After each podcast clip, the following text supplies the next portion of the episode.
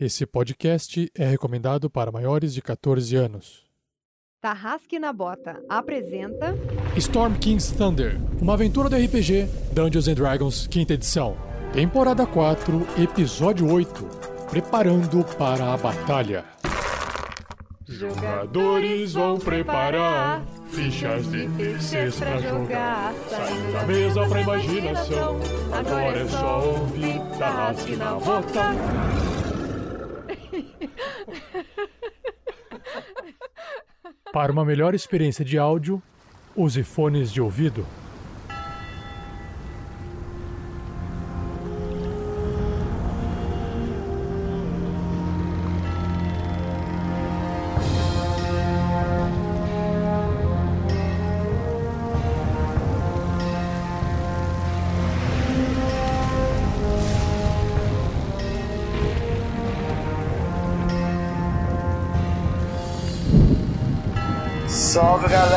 Fernando Scaff jogando com Grandorf, clérigo druida, mais importante que isso, não, que nesse episódio, depois de descer a porrada na galera e se teletransportar para algum lugar ainda desconhecido, espera finalmente entender o que tá acontecendo.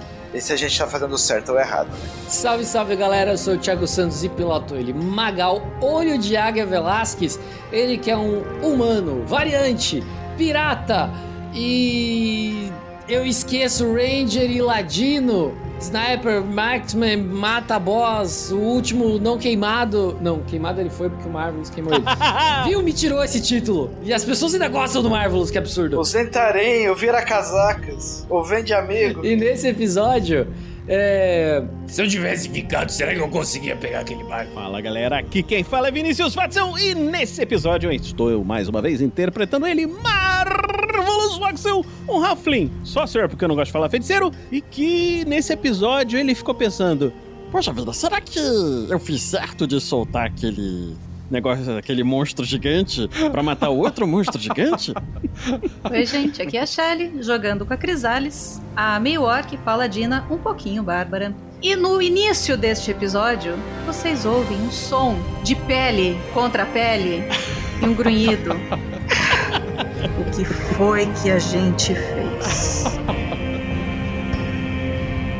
E eu sou o Mestre Rafael 47 e nesse episódio eu espero que as cinemáticas necessárias para explicar todas as dúvidas dos personagens sejam suficientes para extrair, é, para esclarecer as dúvidas dos personagens, que nem o Fernando aí que perguntou. Na verdade é o jogador que quer saber, né? O personagem né, quer fazer outras coisas, o jogador quer saber. Então vamos ver se eu respondo parte dessas perguntas hoje, vamos ver o que vai acontecer nesse episódio.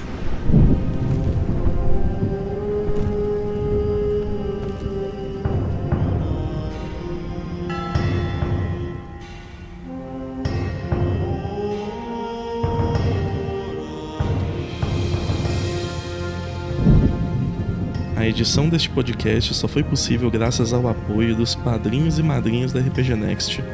Muito obrigado, galera.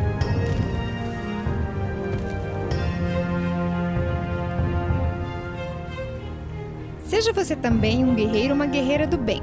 Para saber mais, acesse padrim.com.br barra rpgnext ou picpay.me barra rpgnext.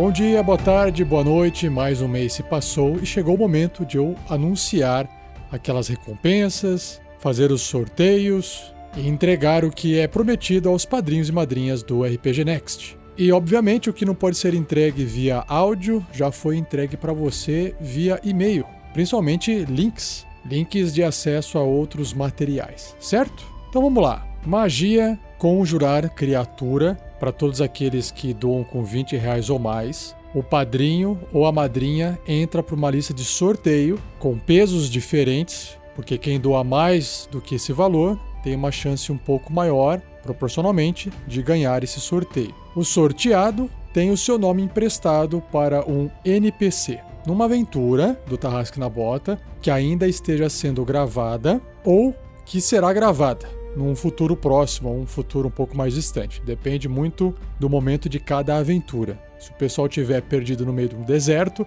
não tem por que brotar um NPC lá do nada com o nome de um padrinho ou uma madrinha. então depende da situação da aventura, do contexto da aventura também. Então o sorteado foi João Pedro Russo Costa Ribeiro. Aê, João Pedro! Então você tem que aguardar a gente gravar um episódio do Tarrasque na Bota, onde tem ali NPCs e o mestre inserir o seu nome lá, beleza? Outro sorteio é a magia animar objetos, que permite que o padrinho ou madrinha pegue um item, alguma coisa que um personagem de uma aventura que esteja sendo gravada também, e renomeie aquele nome. Até pode colocar, às vezes, um contexto de história se der certo. Esse é uma recompensa que a gente precisa que você, que for sorteado, entre em contato conosco. Pode ser através do e-mail, porque dentro do e-mail já foi também anunciado o vencedor ou vencedora desse sorteio aqui. Mas vamos lá. O sorteado foi Eduardo Shoichi Maeda. Parabéns, Eduardo. Você já recebeu um e-mail com esse aviso. Então, se você quiser participar, nos envie um e-mail de volta. Outro sorteio, um bastante aguardado, porque ele ocorre a cada dois meses, e esse entra na lista todos os padrinhos e madrinhas que vão de R$ reais a R$ reais por mês. E aqui não importa, se você estiver apoiando o projeto, seu nome pode aparecer e você pode ser sorteado. Então vamos lá, o sorteado foi Christopher Marques. Aí, Christopher, parabéns! Você já recebeu um e-mail com instruções sobre o kit Bauru Tarrasque e a gente aguarda uma resposta porque a gente precisa do seu endereço, o que é que você vai querer, esse tipo de coisa, beleza? Parabéns! Outra recompensa que faz parte desse áudio é anunciar verbalmente aqui todos os padrinhos e madrinhas que nos apoiam com 20 reais ou mais. E são eles: Vitor Carvalho, Gustavo Bernardo, Victor Castro de Araújo, André Bertocco, André Licastro, Gabriel Cesário Gomes, Thiago Kessler, Guilherme Sansoni, Rodrigo Queijo Ferreira da Silva, Fabrício Guzon, Lúcio Márcio Soares Couto, Anderson Palma e Omar Mendel Pereira Júnior, Maico Cristiano Wolfart, ou Wolfart, Rafael de Castro Machado Homem, Christopher Pavan Andrade, Diego Simões, Lucas Zingaro de Jesus, Patrick Pereira Lermen, Rafael Cavalaro, William Lugli, Victor Adriel Todescato Keller, Eduardo Antônio de Lucena Lisboa, Alessio Sartorelli, Rafael Pieper, Eduardo Choiti Maeda, Allen Araújo, Valdo Raia, João Pedro Russo Costa Ribeiro, Michel Nantes, Christopher Marques, Cleberson Buzinário, Marcos Alberto da Silva. E por fim, Camille Alvim. Obrigado, pessoal, mais uma vez pelo apoio de vocês e também aos novos padrinhos, madrinhas, ou até aqueles que fizeram ajuste dentro do plano, o nome vai aparecer aqui também. De qualquer forma, merecem todos também um obrigado. Então, ao novo padrinho pelo padrinho, Henrique Dairic, valeu Henrique, e ao pessoal que veio pelo PicPay, Fabrício Custódio, Matheus Gabriel da Silva Fernandes, Vitor Busso, Bruno N. Barbosa, Renan Lucena, Sandro Rogério de Abreu Duarte Filho, Valdo Raia, Anderson Palma, Luiz Duarte, Antônio Eric da Silva Pinto, Jean Carlo Araújo Filho. Obrigado vocês também, pessoal. Muito legal ver vocês apoiando a gente nesse projeto. E também uma continuidade para quem está assinando, é um assinante lá no YouTube, o Gamercase e Yuri Ferreira. E também para relembrar que faz parte da recompensa, uma das recompensas, né? Que o seu nome, independente da quantia que você apoia o projeto, está registrado dentro da lista de doadores do último mês em todos os posts de podcasts que a gente publica lá no rpgnext.com.br. Então, provavelmente, se você entrar no Google, fizer uma busca pelo seu nome, é capaz de aparecer um link dentro do site do RPG Next,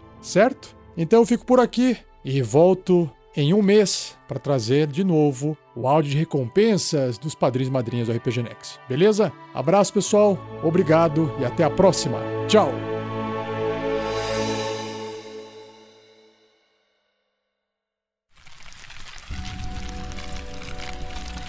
Vamos! Não temos mais tempo. Eu só quero ver quem vai resolver essa bagunça toda. Vamos sair daqui enquanto há tempo. Nos lave, teleporte, nos lave todos para turbilhão! Tire-nos dessa confusão!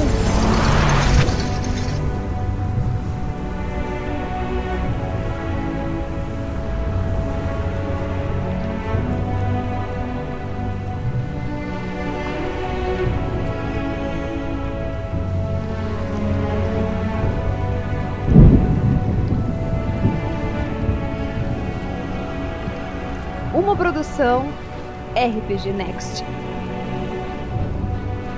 No último episódio, os aventureiros avançaram para cima do barco, o barco que se chama Morkoth, ou se chamava, né? Porque já não existe mais. todo mundo avançou, todo mundo avançou, subiram no barco porque tinha a missão de resgatar o rei Recaton, que estava ali embaixo deitado, acorrentado, parecia que estava em correntes mágicas porque ele estava com o olho aberto, olhando pro nada, pro céu, com a boca aberta assim. Como ele tem muita barba, muito pelo na cara, não dá para ver direito de longe, mas quando chegaram perto repararam isso. E aí um combate se iniciou com a tripulação desse navio. Tinham cultistas que eram arremessados um após um como lançamento olímpico em alto mar, mas ao mesmo tempo tinha alguma criatura mágica lá dentro capaz talvez de parar essa invasão, que era dos aventureiros. Enquanto isso, os gigantes da tempestade estavam na água lutando contra aqueles bichos peixe e estavam se virando. Só que no finalzinho eles foram puxados para baixo por um tentáculo gigante e um combate subaquático se iniciou sem a visão dos personagens. E aí a coisa ficou feia, porque um Kraken, um, um Kraken, só que não é qualquer Kraken, é um Kraken Slerketel, um titã, apareceu, saiu da água flutuando, voando e fazendo, sei lá, batendo igual bolinha de bilhar os gigantes da tempestade um contra os outros que, infelizmente, não tinham muito o que fazer contra o Kraken por não, não estarem né, com as armas adequadas ou as magias não faziam efeito. E aí o Marvelous resolveu usar uma, a estratégia da bomba nuclear para acabar com a guerra, né? Ele abriu o potinho de uma egeira, soltou um outro titã, tão, sei lá, grande e poderoso quanto, feito puramente de fogo, que começou a consumir o navio. E aí eles resolveram correr o mais rápido possível para tentar soltar aquelas correntes no rei, quebrando ali com o, o general Uthor fazendo força e quebrando a corrente. E no final eles conseguiram escapar com um calorzinho nas costas. E vamos ver onde que eles pararam dessa vez.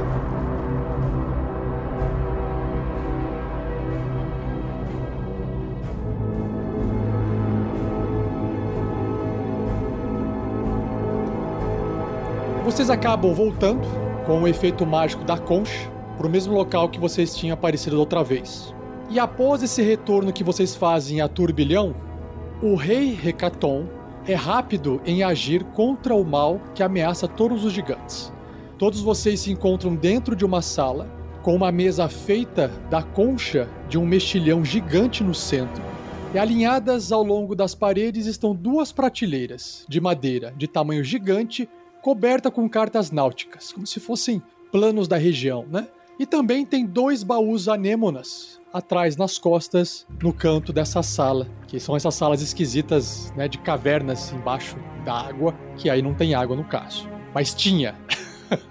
então vocês estão ali e o o rei Recaton, ele já está se atualizando e ele está ali tentando conversar com tanto o seu irmão, o general Utor, e a sua filha, a Cerissa. Mihan, Min, Cerissa, Utor, vocês estão bem? O rei, ele tá olhando assim para ver onde que tá as outras filhas dele, né? E ele pergunta: Ué, onde está Mihan e Nin? Onde elas estão, Cerissa? O que aconteceu com elas? Então a, a Cerissa ela faz uma carinha meio de tristeza e Utor ele se aproxima falando. Fico contente em te ver vivo e saudável, irmão. Mas eu tenho outras más notícias sobre suas outras filhas. Eu jamais achei que Mihan a sua filha mais velha, mesmo sendo uma criança mimada, com a contundência e a imprevisibilidade de um tufão, seria capaz de conspirar contra a nossa sociedade. Sua ambição pelo poder do trono do crânio de dragão e por acreditar que por direito pertencia a ela, ficou com raiva de você e da nossa rainha Neri, por terem colocado Serissa como a próxima na linha de sucessão. A sua filha Mihan, senhor rei, acreditava que estava destinada a governar. Esperava que todos os outros gigantes ajoelhariam-se perante ela.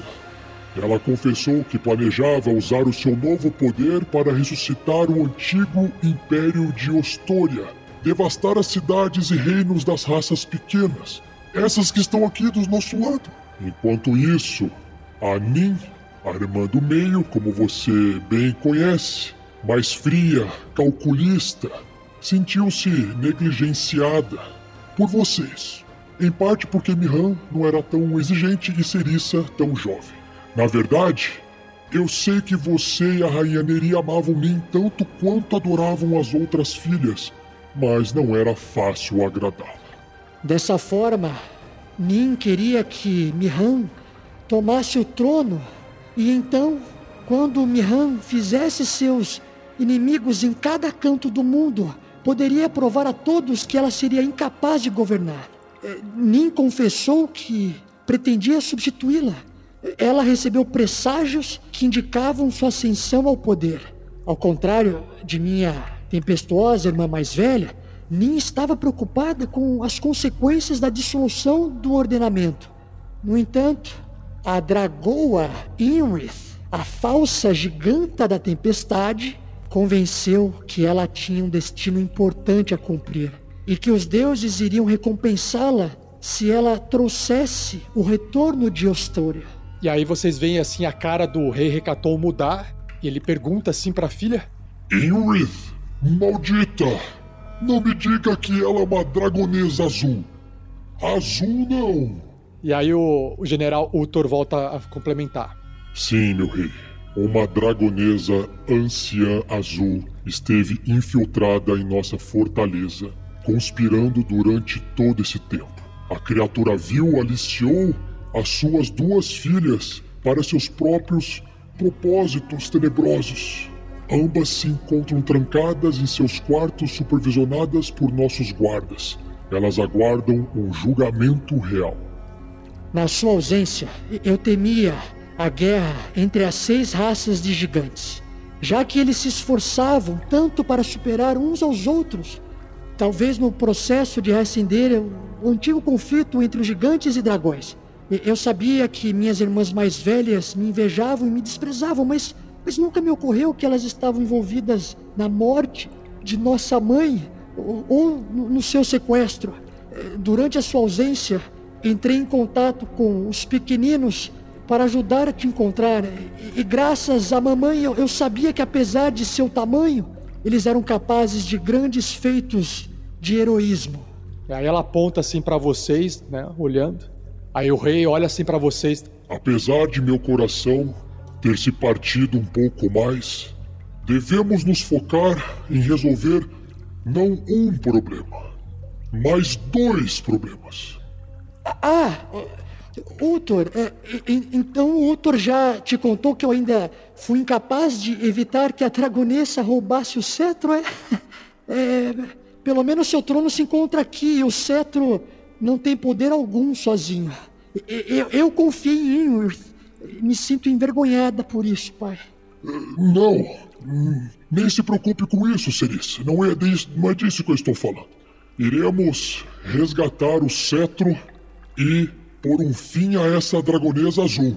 Mas, como eu estava dizendo, temos dois problemas.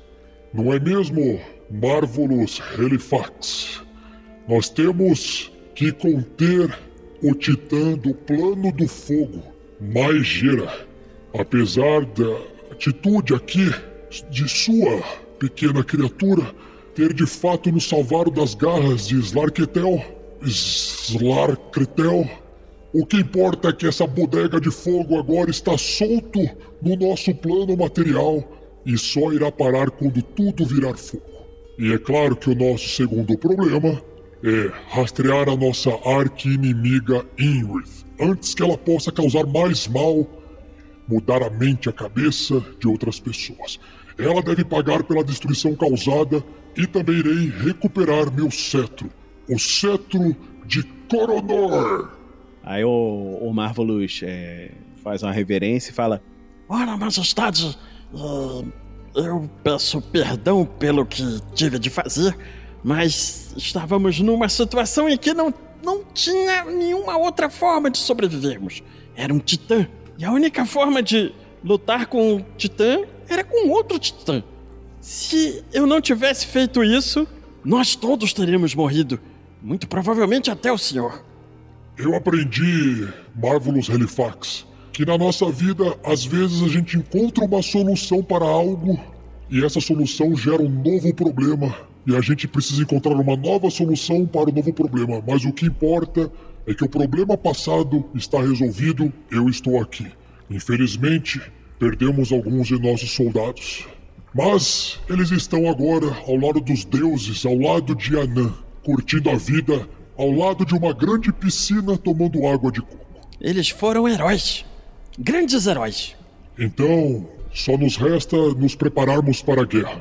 Minha sobrinha, use o poço de adivinhação para tentar descobrir onde aquela largatixa azulada se escondeu.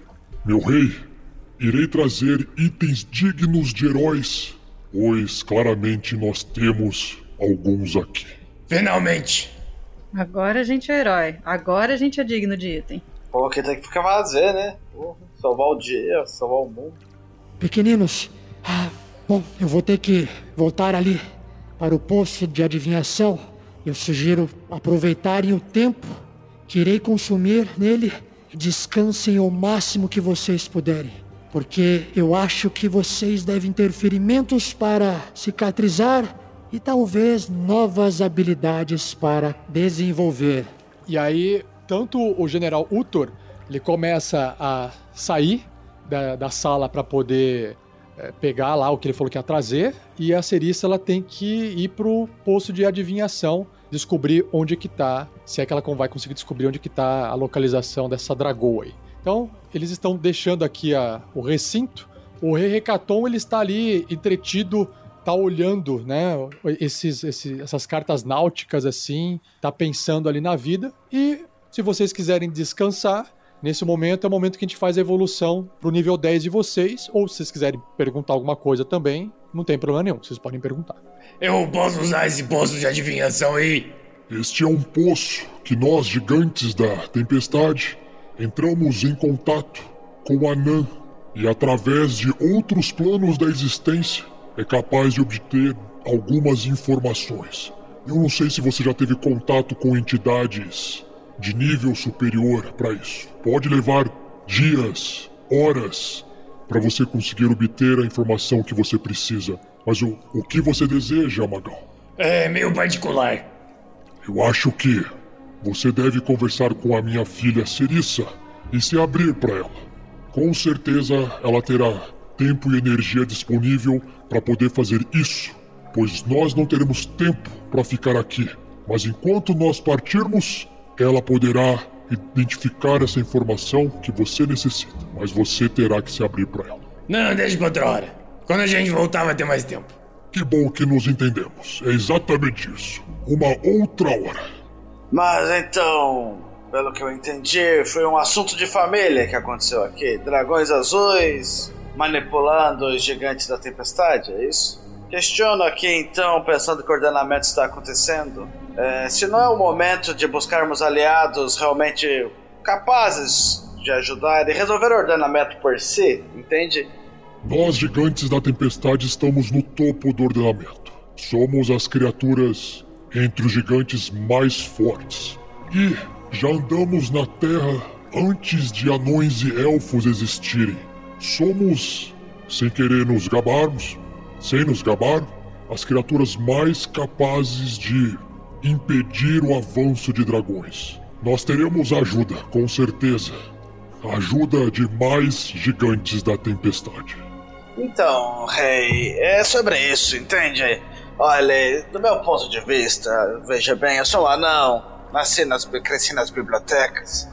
Eu gosto muito das histórias e, entenda, as histórias sempre contam essas mesmas histórias de como os gigantes ficaram entre os gigantes e não resolveram o grande problema, que é esse jeito de vocês se acharem melhores que os outros. Sim, eu entendo. Você está no topo do ordenamento, você e a sua espécie toda, e é por isso que vocês vão dar um sopapo nos, nos dragões. Respeito isso. Mas não seria melhor unir todos os gigantes juntos e provar que todos vocês juntos são melhores?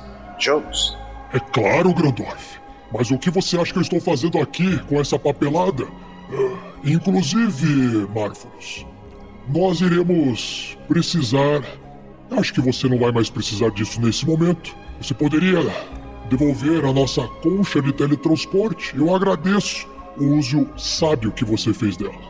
Sim, sim, é, eu agradeço. Aliás, é, como eu estou. Como eu, é, eu não sei se o senhor sabe, eu sou um sorcerer, que eu não gosto de falar feiticeiro. Se tiver a chance de aprender a magia que faz essa concha funcionar, eu gostaria bastante. Olha, Magal, Marvelous Halifax, todos vocês, se sobreviverem ao que está por vir adiante, poderão usufruir aqui dos nossos recursos. Sem dúvida, um futuro glorioso e esplêndido nos aguarda. Bom, vai ser um futuro onde estaremos vivos, não é mesmo? Claro que estaremos. E se nós não voltarmos vivos, estaremos brindando e comemorando com os deuses. Ele entrega lá a concha pro rei assim. Agradecido, pequenino. Bom, vamos deixar o senhor trabalhando aí, vamos descansar um pouco. É, só uma coisa antes, enquanto isso aí tava rolando, a, a Crisalis já tinha saído quando a, quando a Cerissa saiu e o, e o General Uthor saíram. A Crisalis também saiu dessa sala, eles ficaram conversando lá. Ela foi até aquele poço que tem na, na sala do trono, que tem um, um poço de, de saída, né, pra água. Ela tem algumas contas presas na Jurubeba, algumas penas presas próximas à lâmina da Jurubeba. Ela tira uma dessas contas, que é um azul turquesa, e ela solta na água e faz uma oração para Torme, que é o deus da coragem, em agradecimento à coragem dos gigantes da tempestade que foram com a gente nessa, nessa empreitada e, e enfrentaram o Kraken e ficaram no fundo do mar por conta disso. Então ela fica ali em silêncio fazendo uma oração. E aí, quando o grupo dela sair, acho que eles encontram com ela por lá e ela acompanha eles até o quarto. Mas ela vai em silêncio. Tá, a pena ela vai circulando, que parece que se forma um pequeno rodamuinho, e aí ele vai indo pro centro, ele afunda e você vê ele indo pro fundo, e lá no fundo ele vira assim, graciosamente pra esquerda e vai pro fundo da água.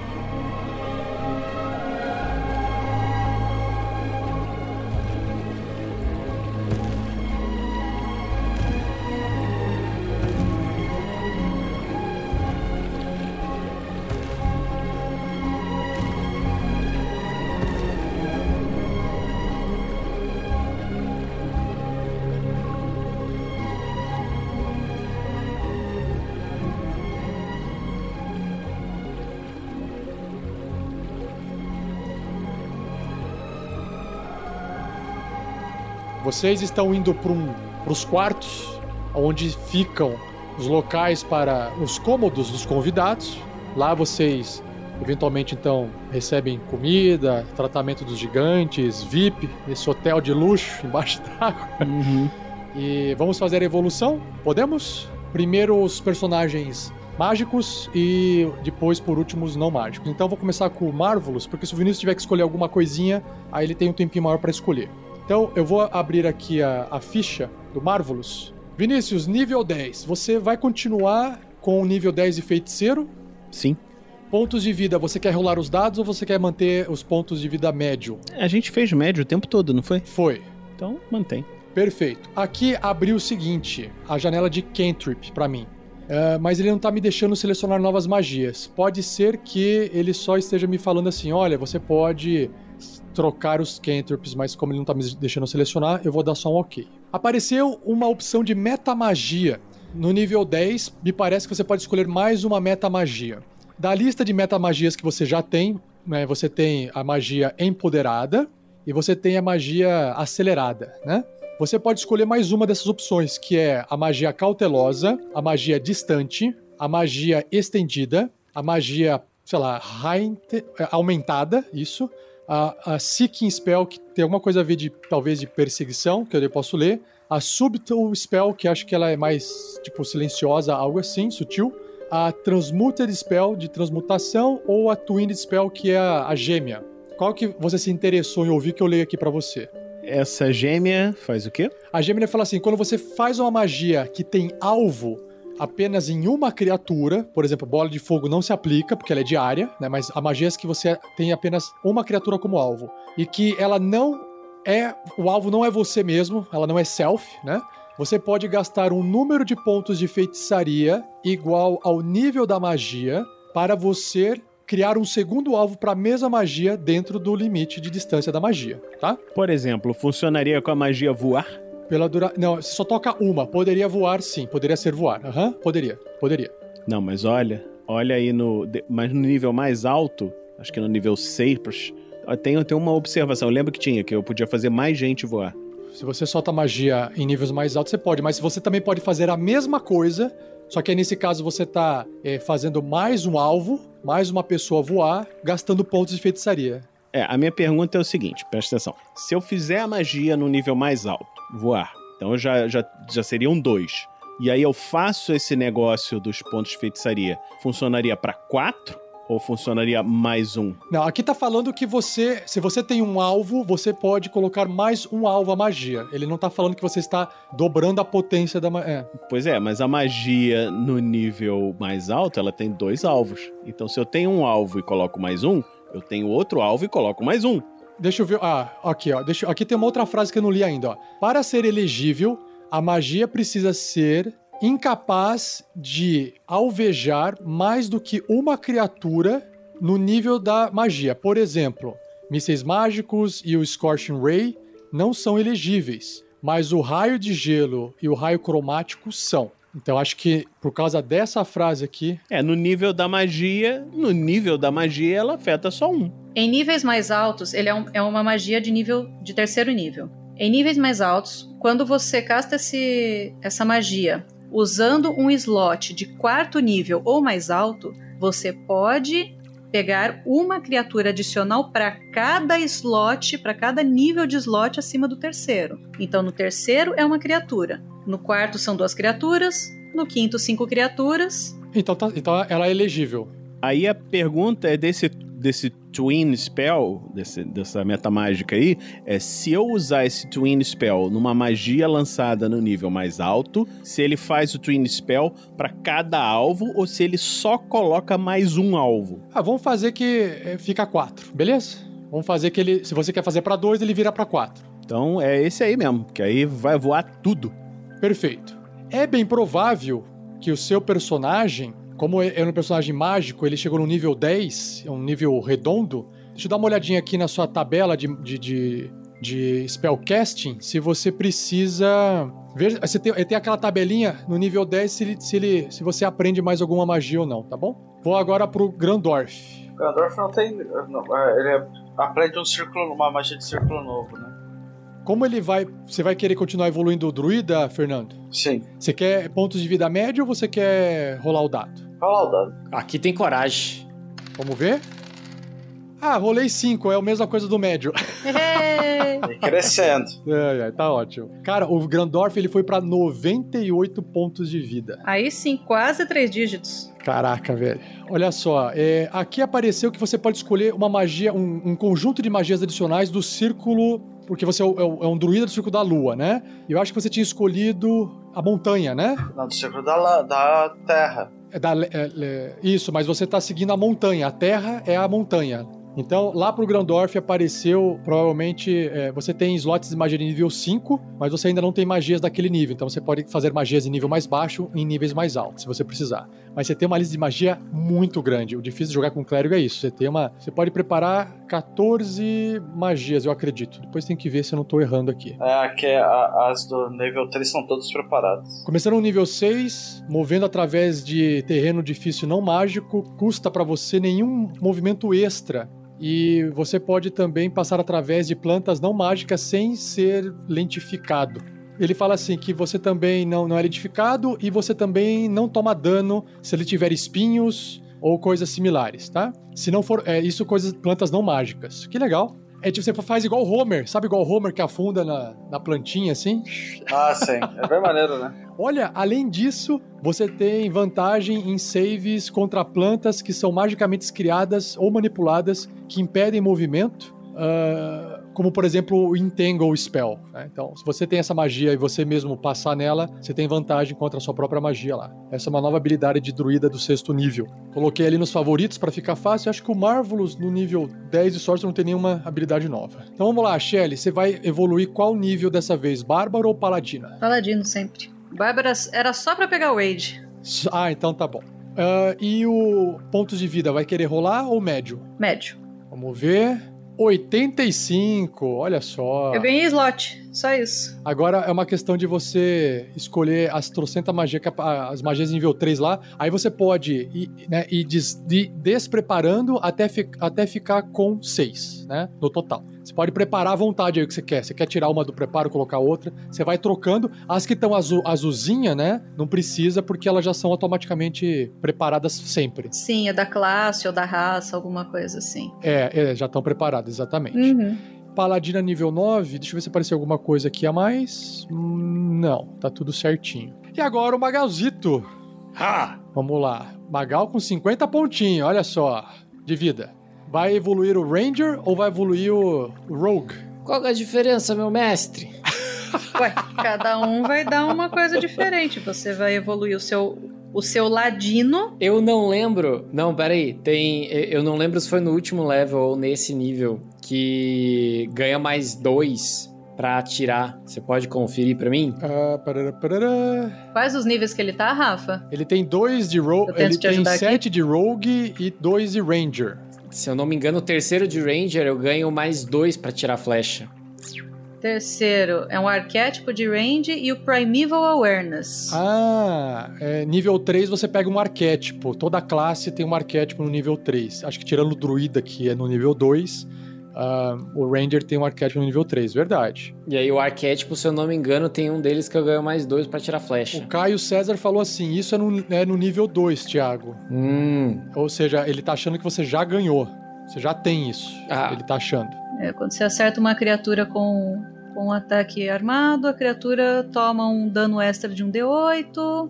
Matador de gigante. Quando uma criatura grande ou maior, a 5 pés de você, acerta ou erra você com um ataque, você pode usar sua reação para atacar aquela criatura imediatamente depois do seu ataque. Mas isso não é específico de gigante, deve ser da do inimigo dele, né? É, Não, é que eu vi Giant Killer e eu me empolguei. Desculpa. Mas assim, é... eu acho, Thiago, que nesse último nível e nessa reta final de aventura, acho que faria mais sentido você escolher o que faz sentido pro Magal. Eu vou de Rogue mesmo. Vamos lá. Eu vou pro sétimo nível? Oitavo nível? Sétimo. Oitavo nível. Oitavo. Oitavo nível de Rogue. É, tem um Tá. Ability Score. Pontos de vida médio ou você quer rolar? Ou médio, médio, médio. Vamos cauteloso, né? Você vai pra 55, aumentou em 10%. Olha que beleza. Olha só. E aqui permite você subir um, um ponto de atributo, porque você chegou no oitavo nível, ou você pode pegar um fit. Mas deixa eu ver aqui, os seus pontos de atributo, olha só, você tem o que, o que seria benéfico, tá? Pra você melhorar, vamos ver. Se você melhorar um ponto de destreza, não vai ter bônus. Se você melhorar um ponto de força, passa a ter bônus. E é só isso, porque você não consegue melhorar dois, dua- dois atributos separadamente. Deixa eu ver se eu consigo aumentar. Ah, eu posso colocar dois pontos num lugar só. Sim, é, são dois pontos em uma, em uma habilidade ou um ponto em, em cada habilidade. Duas habilidades diferentes. Se eu colocar dois pontos em destreza, ganha bônus? É, se você colocar dois em destreza, você vai aumentar um na iniciativa, um na defesa, um no ataque com arco e flecha, um no dano no arco e flecha. Nem preciso comentar, né? Vamos combar esse garoto. Isso parece bom. E mais stealth, né? É, cê- é, tudo. As skills de destreza vão melhorar, sua defesa melhora, sua iniciativa melhora, seu ataque à distância melhora, a precisão e o dano, né, melhora. É, destreza é foda. Sorte nos dados, melhora ou não? Não. Isso precisa. Putz. Aí você tem que se transformar num halfling. Perfeito. Estamos, então temos o Magal Magal como é um ladino. Deixa eu ver se tem alguma feature aqui, ó, que apareceu aqui como Rogue nível 8. Acho que não apareceu nada. Porque ele já tinha Evasion no nível 7, então ele ficou mais. Mas ó, já aumentou a defesa dele em 1, aumentou a iniciativa em 1, olha que beleza, ó. E aumentou 10% dos seus pontos de vida. Olha aí, ó. Que coisa maravilhosa. Que beleza, olha só, já aguenta uma espadada.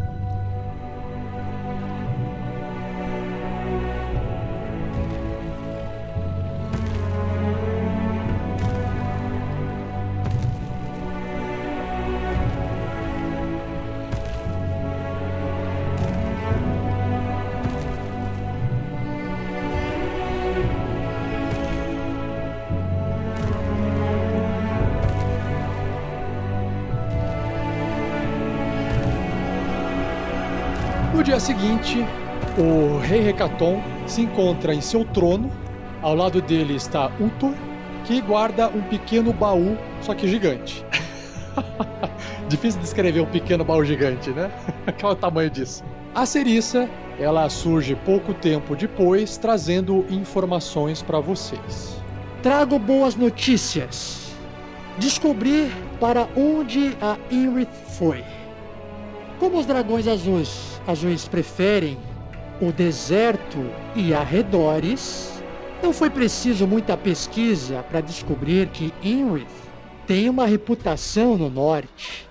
Ela voou para o continente, mais especificamente o deserto de Anarot. Lá ela é conhecida como a perdição do deserto, é, infelizmente. E também é chamada de dragão das estátuas, pois ela cria estátuas vivas para proteger o seu covil. O seu covil, falando nisso, é um anfiteatro arruinado, meio enterrado nas areias do deserto, frio, a nordeste de Ascore, uma antiga e abandonada cidade dos anões. Olha só, Grandorf. Espero que isso traga sorte para vocês. Por fim, ela é uma conjuradora e, como todos os dragões azuis, é imune a dano de relâmpago, o que faz dela um inimigo muito difícil de combater. Aí o pai dela entra falando. Pequeninos, diante das duas gravidades nesse mundo, a diversidade e habilidades de vocês será necessária para acabar com a ameaça mais inteligente de uma vez por todas. Inrith, a dragonesa azul, provavelmente ânsia. e se vocês sobreviverem, muitos de nossos recursos monetários aguardam vocês para usufruírem assim que o mundo estiver mais seguro.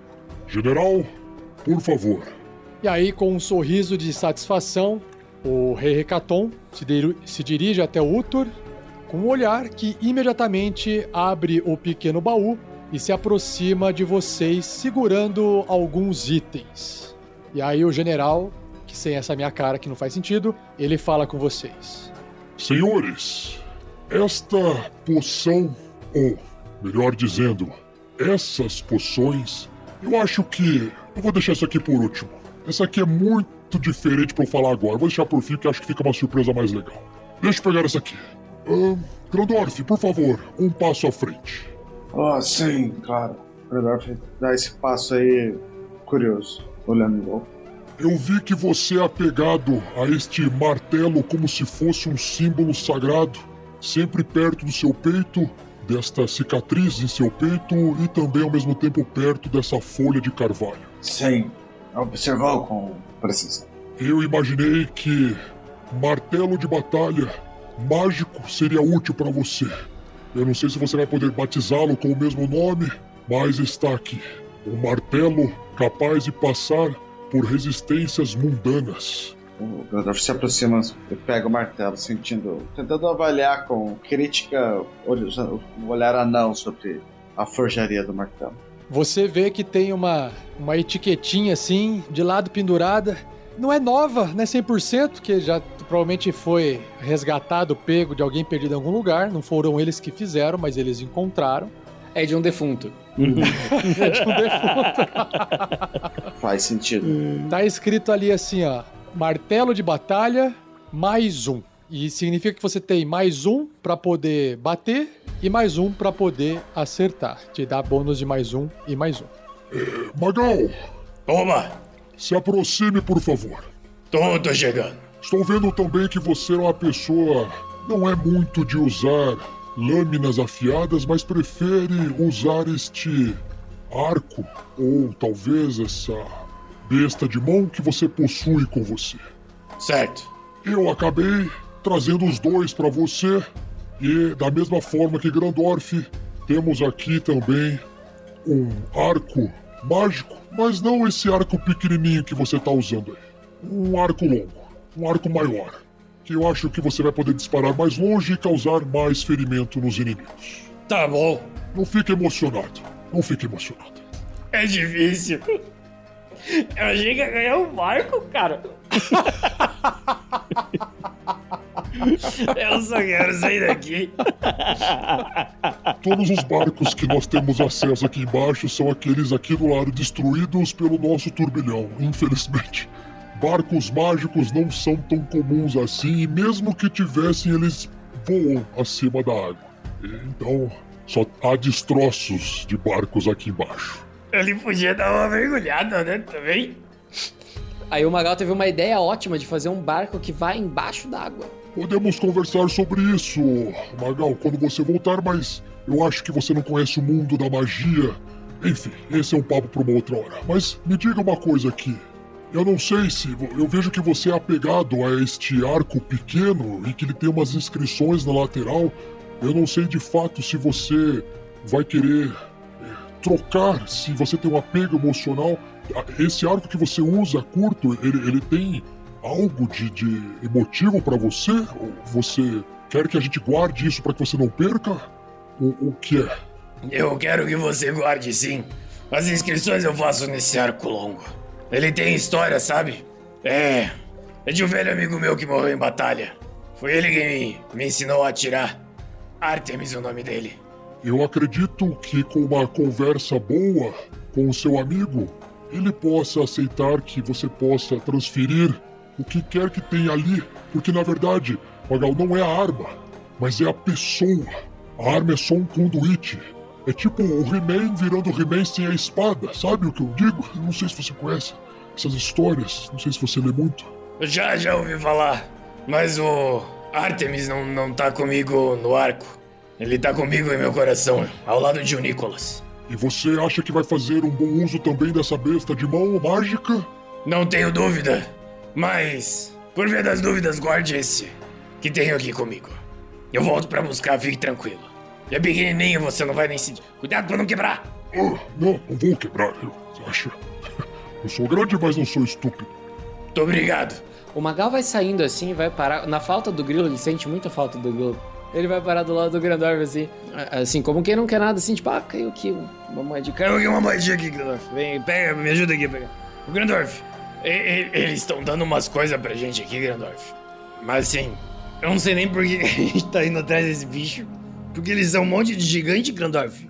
Eles vão com a gente? Ah, Magal, eles são o inimigo natural do gigante. Se eles lutarem co- contra os dragões, eles serão derrotados. Bom, na verdade eles são muito bons e blá blá blá, mas eles precisariam de muitos gigantes para lutar contra um dragão que é, que é derrota os. nasceu para matar eles. E eles preferem usar esses gigantes para ir lá parar o estrago que o Marvelous fez em alto mar contra o Kraken. Certo. Me diga uma coisa. Eles não têm nenhum amigo assim que seja grande assim também, porque. Eles, eles não fazem amigos. Grandorf, cá entre nós, eles estão botando muita fé na gente, cara. Eu só quero um barco pra sair daqui. O, o Grashnak morreu pra essa dragoa. Em- Exato. Que chance nós temos? Grandorf, estão mandando a gente pra morte, Grandorf. Magal, nós chegamos até aqui com todas as pessoas falando isso pra nós até agora. Até agora eu não acreditei, eu, Grandorf. Mandaram a Magal. gente lá pra, pra um monte de Magal. lugar. Nós saímos lá de pedra, lá de pedra noturna. Pedra noturna, a gente. A gente só perdoou em pedra noturna, é verdade. Mas era só pela quantidade. Eles eram grandes, mas não eram dois. Mas lembra do, do reino dos gigantes de fogo? Quem diria que nós entraríamos, desceríamos a porrada no maior dos líderes gigantes de fogo que já existiram, roubaríamos o titã arma deles, entende? Magal, nós damos conta desse dragão, Magal. É. Eu não sei se você lembra, ô Grandorf, mas a gente saiu de lá fugido. A gente saiu fugido numa concha. Concha essa que eles acabaram de tirar do Marvels. É, mas foi, foi muito bom isso tudo que aconteceu. Não sei se vocês estão dizendo isso como uma crítica, mas nós saímos vivos. E você lembra como estava aquela situação? Você estava lá também. Exatamente, a gente conseguiu sair de lá porque a gente, veja bem, tinha uma concha. Agora, a gente não tem concha. Quando a gente entrou naquele barco, que, né, rolou aquela situação explosiva e sangrenta, a gente conseguiu se safar de alto mar, no alto mar, sabe por quê? Que a gente tinha uma concha. quando a gente libertou um titã pra enfrentar um outro titã, não sei se você lembra que a gente conseguiu escapar de lá, porque a gente tinha, veja bem, uma concha. Grandorf, até agora o que a gente fez foi armar uma confusão e sair correndo. E agora a gente meio que não tem pra onde sair correndo, Grandorf. Esses caras estão mandando a gente pra morte, Grandorf. Magal, tudo que nós precisamos de você, Magal, é que você fique a 60 pés de distância, atirando sem parar. Não, isso eu consigo fazer. O problema é que se ele pegar vocês, ele vem atrás de mim. Deixa, deixa que a gente se cuida. E veja bem, é um deserto, Grandorf. Não tem muito lugar pra se esconder num deserto. O Grandorf abraça o Magal e fala: Magal, nunca se esqueça. Tudo que nós pre- precisamos é confiança e sorte nos dados. Aê! Crisales volta de sua longa meditação, aquela cara de cansada, porém Ela tava ca- com o rosto naquela aquele poço ali na frente lavando assim. Tiro a cabeça pra fora.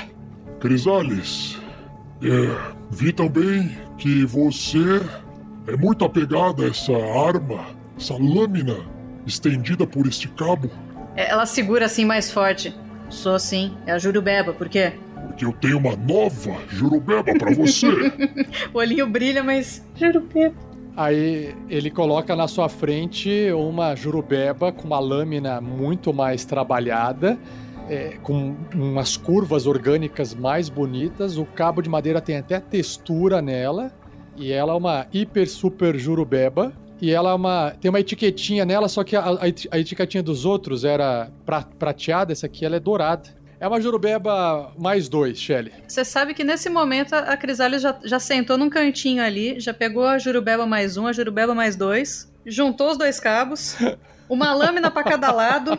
Tá vendo como que ela vai amarrar isso? Uma shuriken de quatro alabardas. O general vira pro Marvelous. Gigante, pequeno, maravilhoso Helifax, se aproxime. Não tem isso, né? O Marvelous é um gigante pra esses caras. Tinha esquecido esse detalhe. Aí ele tá todo feliz, né? Maravilhoso, não sei o quê. Se aproxima lá do, do rei. Ah, Obrigado, majestade. Você, como membro mágico, portador de Maegera, talvez seja capaz de lidar com esta runa anciã.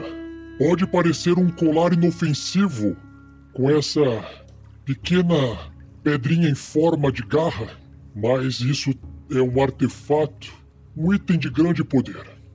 Vou colocar no seu bolso aqui e depois você pode analisar com calma. Mas eu já vou analisar para você, já vou adiantar para você o que isso é capaz de fazer. Esta runa de garra anciã, ela tem três etiquetas para explicar os seus três efeitos. O primeiro efeito dela é matador de anciões. Caso você resolva apontar essa garra para um dragão alvo, ele tem que ser bem sucedido num teste de resistência de constituição com dificuldade 15 para não ficar vulnerável por alguns segundos. Vulnerável a dano por alguns segundos. Esse é o primeiro efeito. Etiqueta 2. Escudo contra anciões. Só que ele só funciona com quem estiver carregando essa runa. Essa garrinha, ela tem habilidade, a magia, e ela concede resistência a todo dano de sopro de dragão. A última etiqueta: proteção contra anciões. Esse talvez seja mais difícil de usar, mas já que a etiqueta tá aí, vamos ler. Através de um ritual de 8 horas, o usuário dessa garra consegue transferir toda essa magia para uma área de 100 pés de raio. Dentro dessa área, qualquer dragão terá desvantagens em testes de resistência e não poderá ter uma velocidade de voo maior do que 3 metros, 10 pés. É como se fosse quase que uma, uma espécie de coleira para dragões. Só que se você fizer isso, a garra perde o seu efeito. Eu f- é, fixaria os poderes da garra num local, é isso? É um último uso. Entendi, entendi. É, Eu acho que eu não vou fazer isso. Estou explicando as etiquetas. O que as circunstâncias irão trazer a vocês não se sabe. Mas eu deixei o último que eu acho particularmente mais legal para vocês agora. Essas poções que maravilhosas. Elas têm um líquido branco e pálido com cheiro de alga estragada. Essa não é a parte boa, claramente. Com gostinho de morango. Essa só para quem gosta dessas frutas do verão. São poções de gigantificação. Elas são poções lendárias e possuem a capacidade mágica de manter vocês por tamanho gigante por 24 horas. Enquanto vocês tiverem o nosso tamanho, vocês também terão a nossa força, resiliência e o nosso alcance. Deixe-me entregar essa poção a vocês. Tome, Marvelous. Pegue uma aqui na sua mochila. Crisales, mais uma para você aqui na sua, no seu inventário também. Grandorf, uma poção em seu inventário, poção de gigantismo ou gigantificação. E Magal, se você estava preocupado em não ser um gigante, pelo menos por 24 horas você não precisará ter mais essa preocupação. Deixa eu explicar para vocês a função desta poção. Quem tomar essa poção ficará com força 25, o seu HP dobrado e a sua distância de ataque fica igual a mais 5 pés. Aumenta um pouquinho. Além disso, tudo que você estiver investindo, portando ou carregando irá se tornar tão grande e poderoso quanto você. Essa é só a primeira etiqueta. Segunda etiqueta: três vezes o dado dos danos. Então, se a sua arma causa 1 de 10, ela passa a causar 3 de 10 de dano, por exemplo. Quando o efeito dessa poção se acabar, vocês ainda sentirão os efeitos da resiliência acabar gradativamente. E a última etiqueta é: qualquer ponto de vida que sobrar da sua forma gigante vira pontos de vida temporário. Tá tudo escrito aí no textinho, no papelzinho que tá preso aí do lado aí da, da sua poção, tá bom? Ah, Marvelous, uma última informação. Esta runa de garra, anciã, ela deve ser sintonizada a um de vocês. Ou seja, para que você possa usar a sua ação, você tem que gastar pelo menos uma hora em sintonia com os espíritos presos dentro dessa runa para que ela possa ser utilizada. Uma hora pelo menos. Então, quem for usar essa runa, lembre-se, terá que gastar uma hora antes em sintonia com ela. Não dá para jogar de mão em mão, infelizmente. Aí ele se afasta. Aí o, o, o rei Recaton, ele volta a falar. Muito bom, Utor. Preciso de mais um favor antes de partirmos. Magal, por favor, se vire para os portões. Eu convoco nossos melhores guardas-costas para nos acompanhar. Eu achei que os melhores tinham ido com a gente buscar o rei. Nossa, eles devem ser muito bons mesmo, porque deixaram o rei ser sequestrado, não foram buscar. Enquanto isso, a, a, a, a Cerissa, ela, ela tá olhando assim, enquanto o general tá indo para abrir a porta lá, o, a Cerissa, ela tá, ela tá falando assim pro rei, meio tentando esconder a voz dela, mas vocês ouvem que vocês estão perto. Nos acompanhar? E aí o rei responde assim. Calme, Cerissa. Já já eu vou explicar. Calme.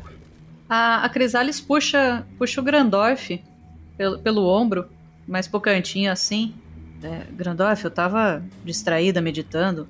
O que aconteceu? Os gigantes que estavam esperando para ter a, a audiência com o Hecaton foram embora? Estão ali ainda? O que que rolou? É, eles nos chamaram para dar alguns presentes para nos ajudar no combate contra o dragão azul, a dragoa azul. Esse é o nosso maior problema. Tem dois titãs lutando no mar. Os gigantes vão dar conta deles. Ela, ela esfrega a cara assim. Eu sinto tanta falta do grilo. Bom, o grilo dá porrada física e talvez a gente precisasse de luvas mágicas para ele. É, ou então faltou alguns tapas na cara pra, pra gente não ter feito tanta burrada. Bom, somos vivos até agora. Somos elogiados, ganhamos presentes. O Marvelous tá olhando indignado assim pra pra Crisales. Crisales tá de costas pro Marvelous. Nós estamos vivos. Os gigantes que foram com a gente não. Nós tivemos sorte. Isso não foi estratégia. Olha só, Crisales, já que você tocou nesse ponto, eu tava comentando com o Grandorf que até agora, o que a gente fez? A gente bateu, a gente arrumou uma confusão, a gente soltou um titã pra enfrentar outro titã, e aí a gente saiu correndo de lá com uma concha. E aí agora, Crisales, a gente não tem mais essa concha. Eles estão mandando a gente pra morte, Crisales. Magal, você precisa aceitar de uma vez por todas. Que a gente vai morrer? Não vou aceitar. Que você é um herói, Magal. Tudo que você fez foi um chamado para aventura. Você está sendo carregado para uma aventura desde o começo. E você ter recusado o chamado da aventura. É um mundo mágico e fantástico. Vamos enfrentar um dragão azul e colocar nossos nomes na história. Talvez algum dia um anão possa ler um livro sobre eu mesmo, um outro anão, que salvou o dia. E um Halfling, que convocou um titã para lutar contra outro titã. Essa história precisa ter fim, Magal. Aceite o chamado. Ô, Grandorf, eu não sei quantos anos um anão vive, me parece você que é bem mais velho do que eu. E eu entendo você aceitar o seu fim. Mas eu ainda sou jovem, ô, ô, ô, ô Grandorf. Mas isso não é um fim, Magal. É só. Eu não quero encerrar minha vida, cara. Magal, se a gente não enfrentar esse dragão, se a gente não matar, não parar o titã de fogo que o Marvel soltou, não vai ter vida, Magal. Sabe o que a gente precisa, Grandorf? Ir lá e matar aquele dragão. Não, não. A gente precisa de um bardo. Porque, eu, Grandorf, de nada adianta a gente ir até o deserto onde não tem nenhuma testemunha, matar o dragão de uma maneira épica e extremamente improvável e ninguém contar a história. Sabe qual é o seu problema, Magal? Matar o dragão é muito mais importante do que falar sobre o dragão morto. Claro que não! Não existe falar sobre o dragão morto se o dragão não for morto. A única maneira do dragão estar tá morto é a gente estar tá vivo. Se a gente não estiver vivo, não adianta, não vai ter dragão morto. Se a gente estiver vivo, eu quero poder contar a história. Mas, Magal, não pense que você vai morrer, Magal. Você já, você já está morto antes do combate. Chega, vocês dois. A Crisales põe a mão no peito dos dois assim. Capitão, eu tenho certeza que a gente consegue um bardo para levar com a gente. Vocês olham assim, o, o, todos os gigantes têm barbas, né? E eles estão tirando algumas conchas de presas que ficaram presas na barba, constrangidos assim, e colocam o pote de pipoca para trás assim. Como eu ia dizendo, aproximem-se, Orlecto, Carvalho, Kesley e Zipperer. Os meus gigantes da tempestade, os meus soldados mais ágeis e mais resistentes de turbilhão. E aí vocês veem que, apesar da aparência muito semelhante dos gigantes da tempestade que entram nesse grande salão, eles de fato têm algumas características físicas um, um pouquinho diferentes, são mais parrudos e parecem ser mais ágeis. Assim como quando você olha aqueles soldados, você vê lá o Aquiles no meio, é tipo o Brad Pitt, sabe? Então é mais, é mais ou menos essa comparação. Você bate o olho e fala, é diferente. Temos um Brad Pitt, um Leonardo DiCaprio. E aí, a Cerissa, ela imediatamente fala: Mas, eh, meu pai, é, desculpe, rei, hey, Recaton, o que você quis dizer por nos acompanhar? E aí vocês veem o rei se levantando do trono. Sim, Cerissa. Sem o meu cetro e sem restabelecer o ordenamento, não poderei conduzir os outros gigantes para conter o titã do fogo Maigera. Além do mais, os condes e condessas das outras raças gigantes gostariam de me substituir. Então, os convoque para a caçada ao elemental. Eles entenderão a urgência dessa situação. Inclusive, eles têm gigantes do fogo, que será a melhor raça para atrapalhar esse tal de magia. General Utor, você já sabe o que fazer. Sim, meu rei, imediatamente. Pequeninos, irei partir. Espero que vocês cumpram o que Anan previu. Se vocês chegaram até aqui através do oráculo, com certeza Anão os colocou nesse trajeto e assim eu espero que um futuro melhor e brilhante está por vir. É, a gente chegou até aqui graças a uma concha e pra gente sair daqui, aí a Crisales aponta para um lado, aponta para o outro, tipo, por onde a gente sai? Com grande estilo de uma grande aventura épica. Ah, só, só um minuto. Espere, antes de vocês partirem. É, pequeninos, Espero que a, a, longa jornada de vocês tenha um final, assim como o meu tio disse, glorioso. Ah, vai ter um final, princesa. Com certeza. Que eu espero que estátuas, que ilustrações sejam feitas em seus nomes e que os deuses os abençoem. Boa viagem. Estátuas, canecas, camisetas, queremos tudo. Aí vocês escutam, vocês veem o Utor tirando uma concha mais comprida assim, e aí ele sopra, faz um barulho de guerra assim, né? Aí as portas se abrem e ele vai, ele vai saindo, deixando o, o recinto. Boa sorte, general! Ele acena com a cabeça assim.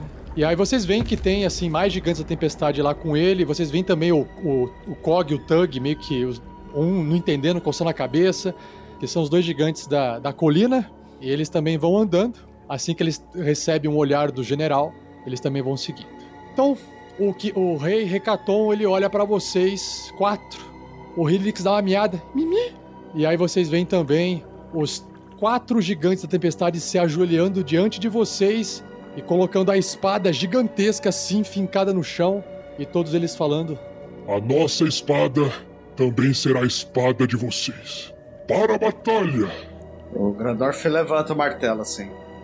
O, o rei Recaton, ele estica a mão, ele pronuncia umas palavras mágicas e aí de repente formam-se bolinhas na cabeça de vocês e eles falam: Por favor, nos sigam por aqui.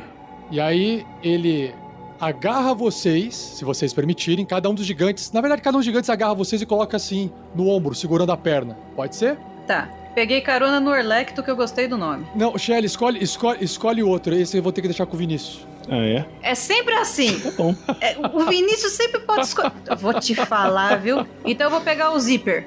Porque é Zeppelin, Zipperlin. Tá, o, Z- o Zipperer. O Zipperer, Zipperer, Zipperer. É o padrinho, José Zipper. Eu sei, deu, deu pra perceber com o nome completo.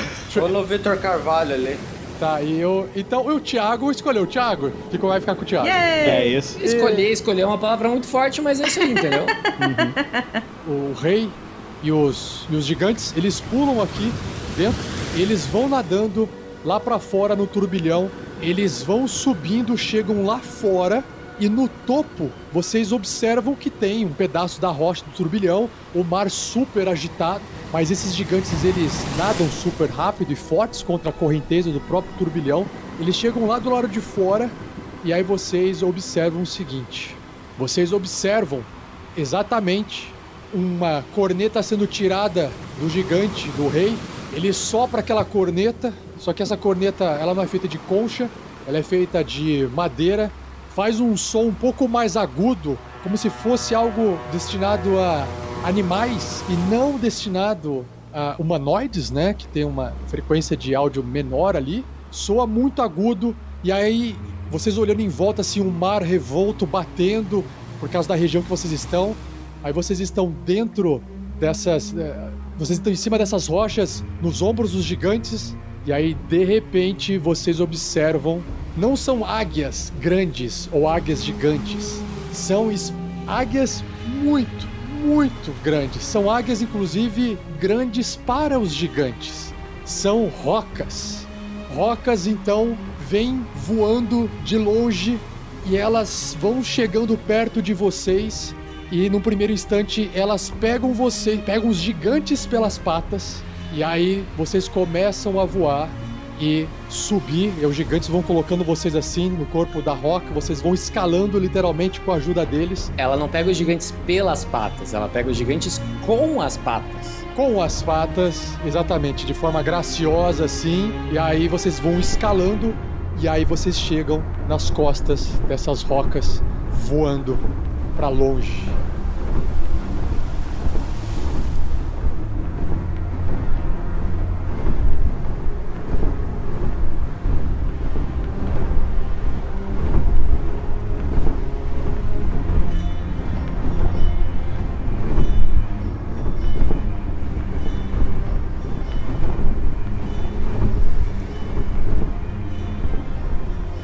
Preciso falar pro meu gigante. A gente vai precisar parar em alguma taberna no caminho pra abastecer e pegar um bardo, ok? Como a viagem ela, ela vai ser longa, vão ser assim paradas muito rápidas em locais pouco movimentados porque senão seria um problema. Exceto a parada na taberna. A gente precisa descer numa taberna. Pode descer meio longe, a gente vai até a taberna, pega um bardo, pega a bebida pro Magal e volta pro, pra roca. Não tem problema. Pô, isso, é isso que eu tô falando, entendeu? É esse, senti é, é esse carinho, essa atenção que falta. Sabe pra quem? Pros gigantes. Se eles tivessem esse tato, esse carinho, entendeu? Eles não teriam esses problemas. A filha não ia mandar sequestrar o pai. Exato, a filha não ia sequestrar o pai. Vocês então é, embarcam nessas rocas gigantes e decolam literalmente para a região leste de, da Costa da Espada. A se afastando, na verdade, da Costa da Espada e adentrando mais em Forgotten Realms, lá para o deserto distante de Anarod. Essa viagem é uma viagem de três dias, uma viagem intensa, acima das nuvens, com muito vento gelado na cara. E vocês acabam presenciando, inclusive durante essa viagem, as rocas mergulhando para o chão em busca de alimentos e retornarem à rota com a cabeça de gigantes da colina em seus bicos. O rei recatou os gigantes levanta o ombro assim e faz assim, né? Tipo, fazer o quê? Mas peraí, a gente tá com os gigantes da colina com a gente? Não, os gigantes da tempestade. Não, não, ela desceu para comer a gigantes da colina e, e, volta. Não, mas a gente tem gigantes da colina com a gente? Não, não, você tem gigantes da tempestade com vocês. Tá. Mas o, o Larry e o Mo lá não vieram com a gente? Não, não, eles não foram, não vieram juntos. Puta, ainda bem, ia virar comida, né? Não, são os quatro gigantes da tempestade que foram anunciados e o rei. E ao se aproximar, assim, são três dias de viagem nesse, né, nesse perrengue aí. Que você, que, que é, foi tão Pegamos o bardo? quanto a viagem de orca que vocês fizeram também. eu quero um bardo. Eu, eu, prometi um bardo pro Magal. O Magal não vai pro deserto sem um bardo. Vocês querem ter um bardo com você? É, é, é Sim, a gente tá repetindo isso várias vezes. Ah, eu não, eu achei que fosse zoeira do Thiago. não, é sério. Não. É sério, eu quero um NPC bardo com a gente. Mas qual que é a intenção do, do, do bardo estar junto? Cantar as histórias da nossa aventura, do nosso heroísmo. Ele é o Dandelion do nosso, Dandelion. Tá. Jogue uma moeda pro seu bruxeiro. Exato. Não, não é, não é pra, pra batalha. É para registrar e depois espalhar a palavra desse grande grupo de aventureiros. não, não, é um bardo classe bardo, ele é um. Não, se ele já estiver ali, né, não tá fazendo nada. Ok, ó. Uh, esse é fácil de vocês encontrarem uma pessoa louca o suficiente para poder vislumbrar isso que vocês estão passando. Isso é de boa. Essa é a parte fácil. Então, tem, uma, tem um cara lá que tá cantando junto com vocês, todos alegre, todo alegre e feliz, tá assim, ele, ele tá, para ele tá no céu, tá? Literalmente. Literalmente. ele tá vislumbrado. Só que ele, ele é ele é primo distante do Nundro. Nossa. Nossa. O Nundro é o parente do Gundren, busca a rocha. O Nundro busca a rocha. Alguém me, alguém me reaviva a memória porque faz muito tempo. Isso, ele é um NPC básico. Se ele é primo distante, ele não precisa ser necessariamente ser um anão. Não, mas o nome dele é Danilo. É Danilo. E ele é um contador de histórias. É o Danilo Busca Rocha. Ele é um humano, ele é um humano ele se chama Danilo e ele tem os seus 10 pontinhos de vida que vocês, se quiserem manter um bardo, vocês vão ter que cuidar desse bardo. Claro. o Rafa tá dando um peixinho dourado pra gente, falando, ó, oh, tem que limpar o aquário, tem que colocar comida, tá? Cuida. Não, é, é, o, é, é, é um ovo, né? É, eu fiz uma carinha no ovo, coloquei na colher, na boca do Magal, falei, cuida. Na boca do Magal não vai dar certo. A bexiga d'água. É a bexiga d'água. É a bexiga d'água. Não vai encostar essa bexiga d'água na, na ponta da sua flecha. Tome cuidado.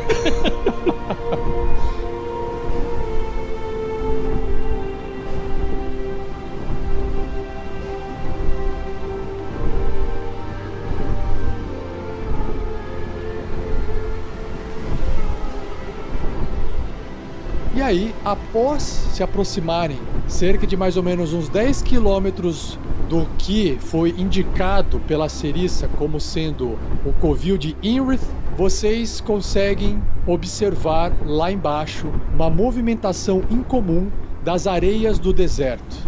Um vento forte parece soprar constantemente, levantando uma poeira, indicando a proximidade ao covil da inimiga de vocês. O rei Recaton insiste para que as rocas continuem voando para levá-los o mais próximo possível sem chamar atenção. Mas, diante dessa forte tempestade de areia, as rocas são forçadas a pousar em altas colinas a mais ou menos uns 800 metros do covil, quase um quilômetro de distância. Todos vocês então desmontam e começam a seguir a pé, deixando os pássaros roca empolerados sobre afloramentos rochosos, esperando pelo seu retorno. O Grandorf agradece cada roca ali que trouxe ele, dá uma, uma de druida, assim. Valeu, Rocona. Pá. O, o lar, de fato, de onde fica o dragão, gera uma mudança na região. Então, onde um dragão forma, principalmente um dragão adulto ou ancião, forma um lar, só né, pelo fato de existir o lar dele ali, a natureza, as coisas em volta se modificam. Então, essa tempestade de areia, que apesar de não ser uma tempestade que impeça que vocês andem ou impeça que vocês conversem, nada disso, ela atrapalha, é como se fosse um, uma, uma neblina. Ela evita que vocês do alto possam ver o que tem embaixo, evita que vocês olhem por uma distância muito longa, não dá para ver assim o horizonte, ver as coisas lá no fundo e indica que de fato existe um lar de um dragão ali. O problema é que é, não basta ter esse efeito. Outras coisas também podem estar escondidas, outras coisas podem estar é, armazenadas. É, é podem existir nesse meio. E é de fato, os, os gigantes, inclusive, eles estão andando, fazendo um contorno em vocês e deixando vocês no centro, porque vocês são mais frágeis e eles são mais resistentes. Então eles formam como se fosse tentando formar uma barreira andando em volta de vocês para poder prevenir qualquer coisa que possa vir de dentro dessa, dessa tempestade de areia. Bom, eu não, não pensei em um plano, mas eu acho que, sabendo disso tudo que vocês estão me contando, eu não conhecia tanta coisa sobre dragões, mas se é tão perigoso, se ficamos tão vulneráveis dentro do lar de um dragão, o ideal seria traí-lo para fora. O que vocês acham? E aí eu viro pro meu grupo que é é o grupo dos planos infalíveis, maravilhosos e malucos. Se a gente mandar o bardo, sacanagem. é isso que a gente trouxe o bardo. Dança na frente do dragão, sempre dá certo. Bom, a ideia é como tirarmos. O bardo vai até a porta, canta uma música. Se nós causarmos algum alvoroço na vizinhança, todo velho fica de saco cheio com barulho. A gente faz uma festa aqui na, na borda do lar dela e ela vem reclamar? Música alta, muita bebida. Mas se o bardo não topar, qual é o plano B? Não, a gente não vai mudar o bardo pra lá, bicho. Sacanagem. Eu acho que devemos seguir. Vamos seguir adiante. Que tal duas bolas de fogo dentro da caverna? Ah, não vou gastar mágica forte assim, não. O, o, rei, o rei recatou ele se ajoelha perto da Crisales. Pequenina, eu entendo sua preocupação. Mas nós temos uma única vantagem e eu tenho quase absoluta certeza de que essa vantagem que nós temos irá acabar mais cedo ou mais tarde. Eu não acho que ela esteja nos esperando. Mas para um dragão desse chegar à idade de ser um ancião, com certeza ele não chegou aqui simplesmente por sorte. Essa criatura, com certeza, ela está muito, mas muito preparada. O que está além deste dessa tempestade do deserto, nem eu seria capaz de prever. Eu sei que dragões podem invocar criaturas, dragões azuis, invocar criaturas do vento, podem criar armadilhas Podemos ficar atentos a, a qualquer sinal de qualquer coisa, mas você tenha certeza. Prepare o seu peito, reze para o seu Deus, porque a pancada vai vir e ela vai ser pesada. Eu só estou tentando minimizar a pancada. Lutar contra um dragão já não vai ser fácil. Lutar contra um dragão e várias armadilhas dentro do lar desse dragão vai ser mais complicado ainda. Eu gostaria de ter uma alternativa que simplificasse algo pra gente. É por isso que nós estamos aqui. Não deu certo da última vez. Aquele combate não era páreo nem para nós, era briga de titãs. Apesar de Inrith ser uma dragoa azul anciã, ela não é uma titã. Bom, se ninguém tem uma boa ideia, ninguém quer a minha ideia da festa, o que, que eu posso fazer? Danilo, o que, que você acha? Eu tô aqui pra registrar a história Crisalis. Eu não posso dar ideia, sou só NPC básico. Ah, garoto. A gente vai cuidar de você. O, o rei Hecaton se levanta, ele olha para a formação pentagonal, que eles estão em cinco, e ele abaixa a cabeça para poder evitar um pouco essa areia nos olhos. E vocês não têm o que fazer a não ser continuar andando até ver algum sinal de algo que dê para fazer. Vocês sabem então que a jornada de vocês os trouxeram até aqui no deserto. E um agitado caldeirão de nuvens escuras enche o céu assim que trovões estrondam e relâmpagos piscam.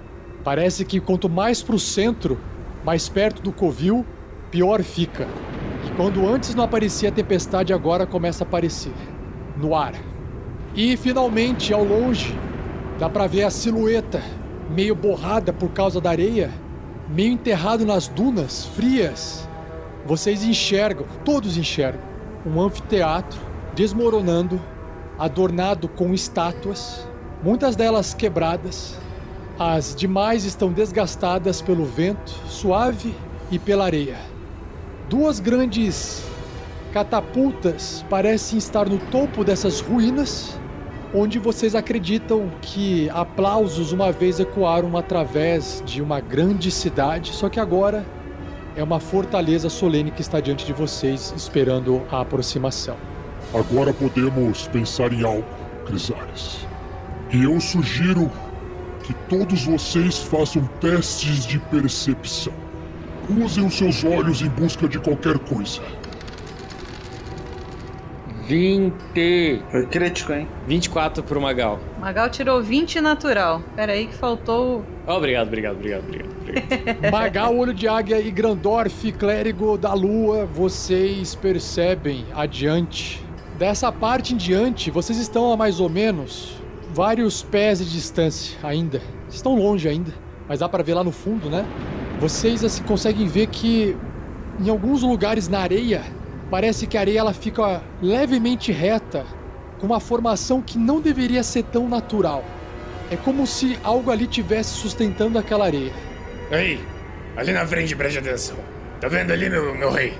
Tá vendo que aquela areia tá bem, bem reta, bem plana? Eu disse, aquilo se tratam de buracos feitos na areia, usando talvez eletricidade para vitrificar a areia e formar uma espécie de. Imagine um copo gigante de vidro enterrado dentro da areia. Qualquer um que pisar naquelas regiões poderá cair para dentro se não conseguir sair a tempo e sofrer as consequências da queda dentro desses buracos. Pelo menos poderemos evitar alguns, mas tomem cuidado. Deve estar cheio desses buracos espalhados por aqui. E aí o, o gigante, o rei, começa a avançar. E aí vocês vão observando com calma, vão olhando e desviando desses buracos. Eventualmente vocês veem assim que a areia dá uma escorrida, fazendo um pequeno funilzinho para dentro, como se fosse uma ampulheta, né? Na parte de cima puxando a areia e para. E aí o rei Caton acrescenta. Viu como a areia parou de correr? Ela começou a correr como passamos por perto com as vibrações de nossas cargas. E o que tem lá dentro são bolhas de ar. E qualquer pezinho a mais em cima delas fura essas bolhas de ar embaixo e faz com que a areia escorra para dentro, levando todo mundo que está em cima delas. Precisamos tomar cuidado. E aí, ele vai se aproximando e aí vocês começam a observar com mais um pouco mais de detalhe que existe, né, que tem aquelas uh, são, são duas é, capa, é, catapultas grandes medievais, aquelas de destruir é, parede de castelo, que é, atinge uma distância bem, bem longa. E aí, conforme ele vai se aproximando. É estranho aquela catapulta não tem aparência de ser algo de dragão. Mas, como eu disse, ela não sobreviveu por centenas de anos sem ser capaz de arquitetar defesas em seu lar. Será que podemos usar a catapulta contra ela? Eu, eu tento dar uma olhada melhor pra ver se dá pra, pra virar a catapulta, porque ela aparentemente ela tá virada pra fora do anfiteatro, como se estivesse protegendo o interior do anfiteatro. Eu quero dar uma olhada pra ver se existe algum mecanismo, olhando de longe, se dá pra ver. É, na verdade, ela está. É, ela, ela sim, ela não tá virada pra dentro do anfiteatro. Ela tá virada pra fora. Mas não tem um mecanismo que eu possa mirar, mexer nela pra ela mirar pros lados. Então, assim, você tá, ve você tá vendo que ela tá virada pra fora porque ela é alta. Você não tem a. Pra você poder enxergar a base, e, e- esses detalhes, você teria que estar dentro do anfiteatro, porque é muito grande. Perfeito. Então essa é a hora de responder pro Marvelous. Estica o pescoço assim. É, daqui não dá pra ver, Marvelous. É, a não ser que, que a dragoa passe exatamente na frente, voando por fora do anfiteatro. Mas eu preciso ver melhor pra ver se dá pra mexer na mira dessa catapulta. Você sabe lidar com essas coisas? Eu sei. Ora, então é melhor o capitão ir. Capitão, por que, que você não sai voando? O que você colocou no anel dessa vez, Marvelous? Então, eu botei magias de voo para duas pessoas. Excelente. Bom saber. Alguém voando na frente não é uma boa ideia agora, Marvelous. Mas você se esconde. Sim, ela me enxerga, ela me acerta. Ela é uma dragoa, ela não é cega. Então vamos fazer o seguinte: eu deixo você invisível e uso esse pó de fada pra ver se você voa, né? Ou fica invisível com o pó de fada. Como assim pra ver se eu vou? É porque esse pó de fada eu ainda tenho dois, duas pitadas dele, né? E é uma coisa meio aleatória, às vezes funciona, às vezes não funciona. Pode ser que você voe, pode ser que você durma, pode ser que você fique confuso, pode ser que você fique invisível. Quem sabe? O Magal pega o. Isso é muito importante, gente. O Magal pega ali o seu cantilzinho, dá aquela talagada no conhaque. Bora, Vi! Aí ele faz o. Pega o pozinho de pirlim pim pim assim, Pim, pim, pim. vê o que, que acontece. Eu rolo um D100 pra ver qual é o efeito que vai ter. E o número que saiu foi o número 19. O número 19, você ganha o voo durante 10 minutos. É, então eu vou. Aí agora eu vou fazer a magia então de invisibilidade no Magal. É, mas é, a- é a grande invisibilidade, aquele que é, ele pode até atacar, disparar e continuar invisível. Pode atacar, pode fazer o que quiser. Magal, você vai sair voando em direção para poder fazer toda uma investigação do local, confere? Confere. Tá lá. Vai lá, meu filho! Então eu acho que vai ficar bem parar aqui, porque vai ficar no momento de suspense. O que será que o Magal vai visualizar? Então, o Magal invisível e voando super rápido. Vai igual um super-herói voando, só que ninguém vê.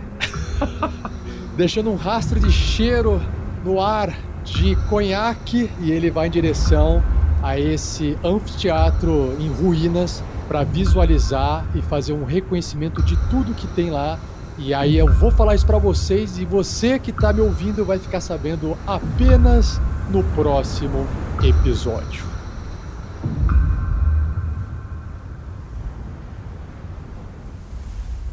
E assim se encerra mais um episódio, mas não vai embora, pois agora vocês ouvirão o Pergaminhos na Bota.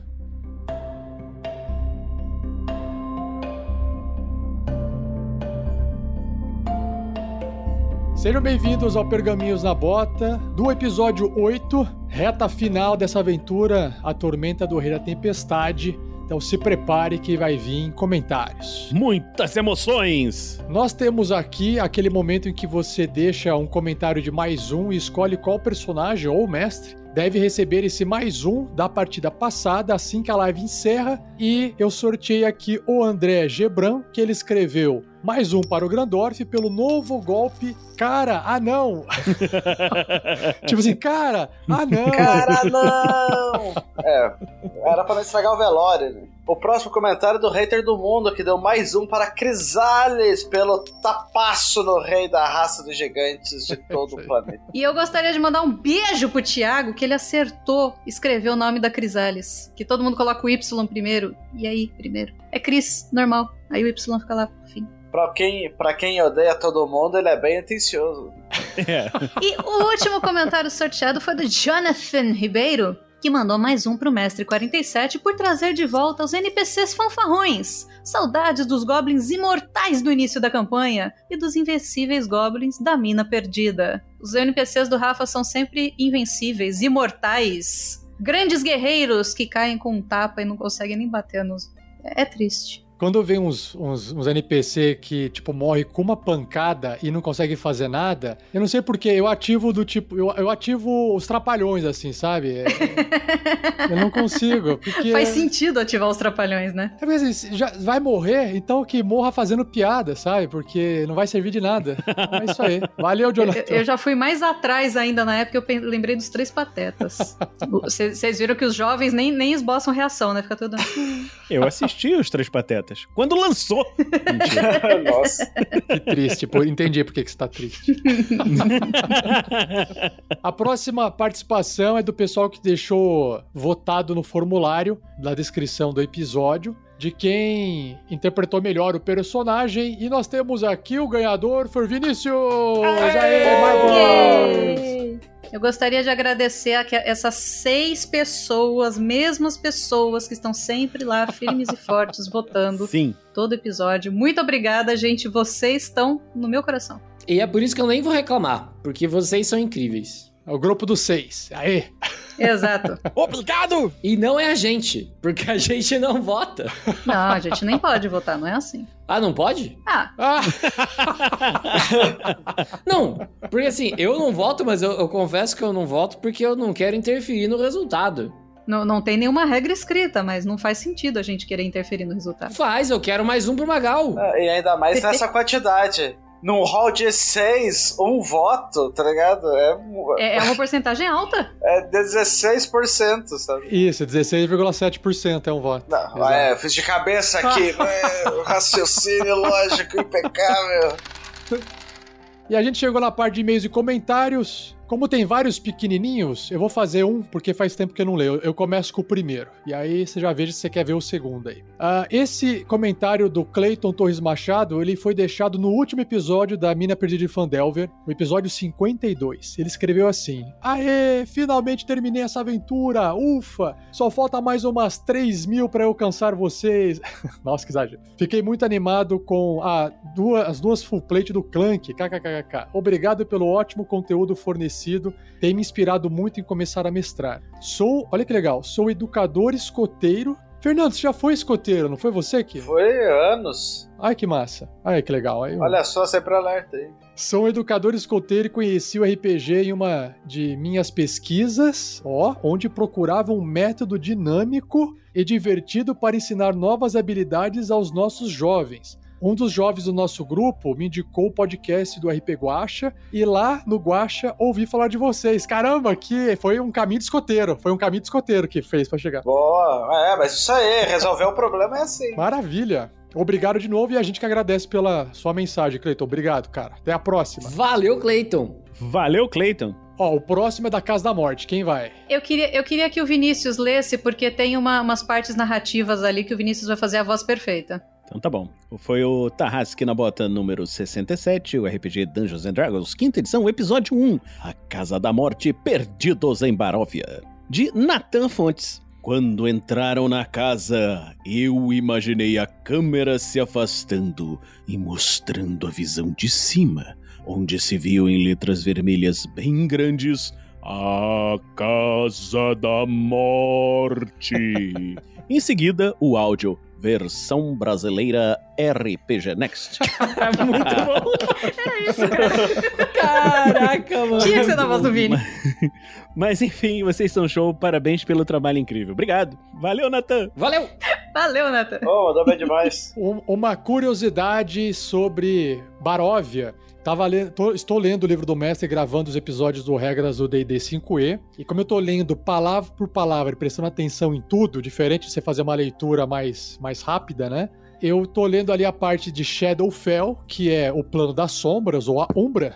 Opa! Ou a Umbra, que basicamente é como se fosse o, o Upside Down do Stranger Things, né?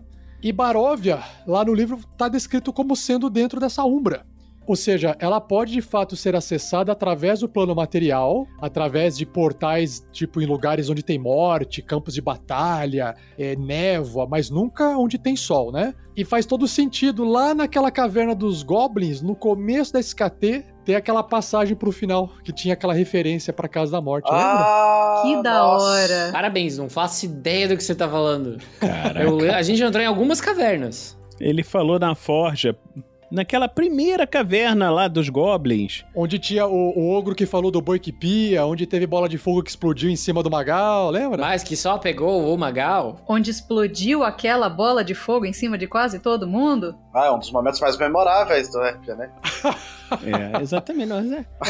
As pessoas explodem, galera. É assim mesmo. Então, no fundo da caverna tinha uma. Tinha uma pastinha, tipo, tinha um, um buraco no chão, aí vocês podiam pular e ir pro fundo. Aí eu, eu não lembro se alguém foi investigar ou não, mas eu acho, que- eu acho que não, mas depois acho que eu comentei na Forja que se vocês tivessem ido, tinha uma descrição de que o caminho não parava de ir e que ia começar a aparecer uma névoa, sons de floresta, que vocês estariam indo pro, pro mundo das sombras, pra essa Umbra, que é o local da Casa da Morte. E aí ia mudar a aventura, né? Nossa, que conexão. Eu acho que a gente pode voltar pra lá. É, né? Não, sabendo dessa, dessa informação, eu acho, acho, sincero, assim, Magal perdeu alguma coisa lá. Não, puta, aquele lugar eu não dou. Eu a... Não, eu acho que o, que o Grilo podia mandar uma carta pro Magal. Eu queria só dar o gancho aqui, ó, que a gente não tem mais chance de ir pra Casa da Morte, né? Mas você, ouvinte, você tem. Sim. Você pode ouvir essa aventura? Ah! Maravilhosa, inclusive. Di- diria, eu gosto de todas as aventuras, mas diria eu, essa é a nossa obra-prima. ela, ela é redondinha, fechadinha, 10 episódios, é bem divertida. E foi minha estreia no RPG Next. É, foi bem legal. É, ficou marcante, ficou marcante. Eu ia sugerir pro Fernando ler o próximo e-mail, que é curtinho, ele gosta de e-mails curtinhos. Isso, vai lá, filho. Então bora. Esse é do sexto aniversário Tarrasque na Bota Especial Fabulosos Bastardos Parte 2. RPG D&D quinta edição do Chesco, ou Te- Techesco. Techesco. Chesco.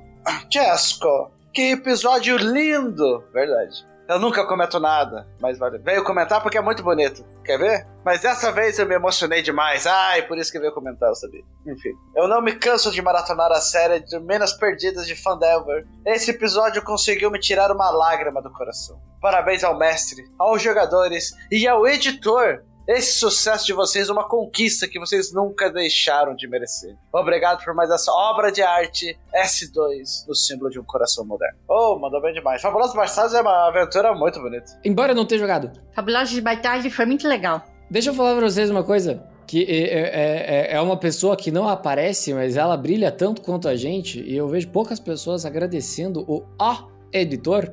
Porque se. Gente, sem edição, vocês veem aqui como é sem edição. Pô, é legal, é legal, é bacana, é bacana. Mas o que o editor faz pra, pô, a história ficar da hora é, é muito inacreditável, assim. É, é, Você que está ouvindo isso na leitura de e-mails, fica aqui a curiosidade. Assista uma live e depois escute o episódio pra você ver que a experiência é completamente diferente. Eu sugiro especialmente que escute a live de Damocles, que a primeira deu uma problemada do cacete. Foi uma live confusa, um monte de erros, não sei o que e tal. E o episódio ficou maravilhoso. Editor faz magias, milagres. Eu vou ler o próximo comentário aqui, que é do Tarrasque na Bota 209, da terceira temporada, episódio 25, O Maravilhoso Plano, do RPG D&D 5e, mensagem do Fábio Faria. Excelente episódio, mesmo sem o Magal. Marvelous é o melhor, é melhor co-protagonista, mas acho inter- interessante ressaltar aqui que vira e mexe chamam o Magal de sniper. E tecnicamente ele é um marksman. São funções bastante diferentes e, claro, variam de país para país, mas de modo geral, o que chamamos popularmente de franco-atirador ou atirador de elite são sharpshooters, bons de tiro em livre tradução. Já o sniper, além de outros detalhes, é caracterizado por precisos por disparos precisos em alvos de alto valor a distâncias enormes, comumente mais de mil metros. Já o marksman é o bom de tiro em curta e média distância, tendo que se movimentar mais e lidando com múltiplas ameaças, ao contrário do sniper, que normalmente está no alto da puta que pariu,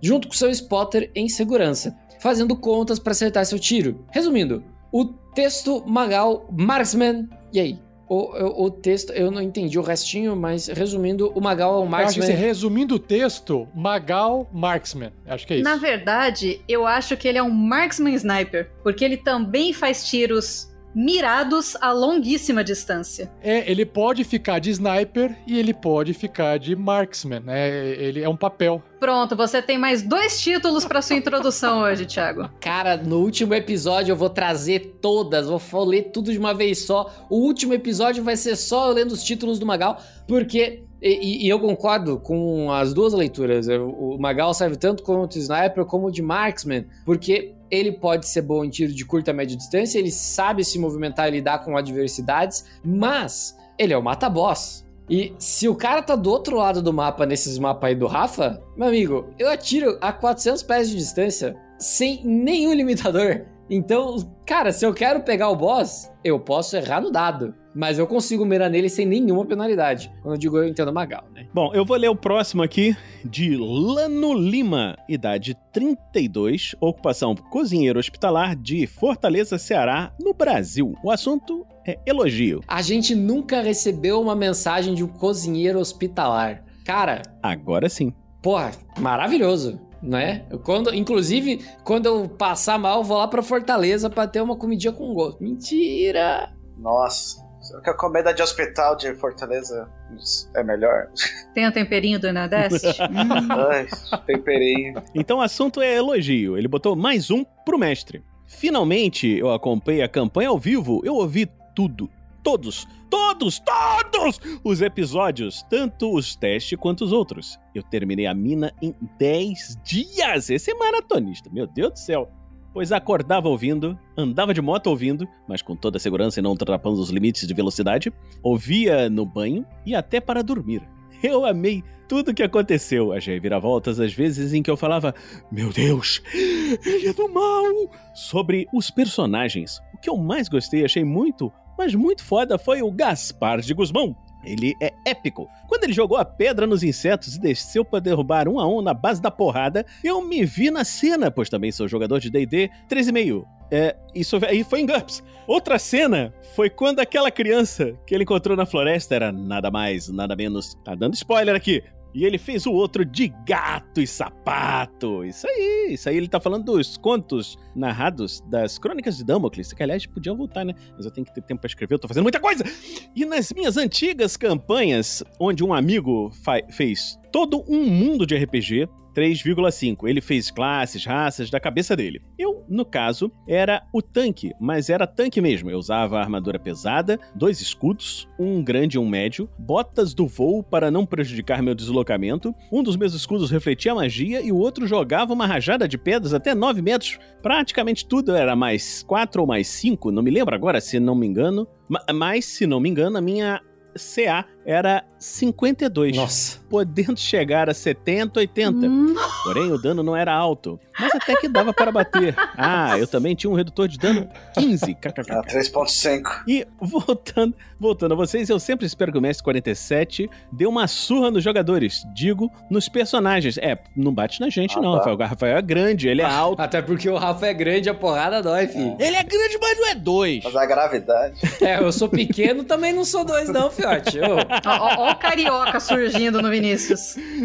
Então, é, voltando, espero que o Mestre 47 dê uma surra nos jogadores, digo, nos personagens, pois os planos do Mestre sempre dão errado. E uma boa sorte sempre é bem-vinda. Eu também sou padrinho. Aê! Um, dia, um dia irei ajudar mais ainda. Um beijo a todos vocês. PS, eu ainda estou jogando, mas quando meu filho acorda, eu tenho de sair, kkkk. E eu também já dormi uma campanha. Dormi e ronquei. Nossa. Quem nunca? a melhor história.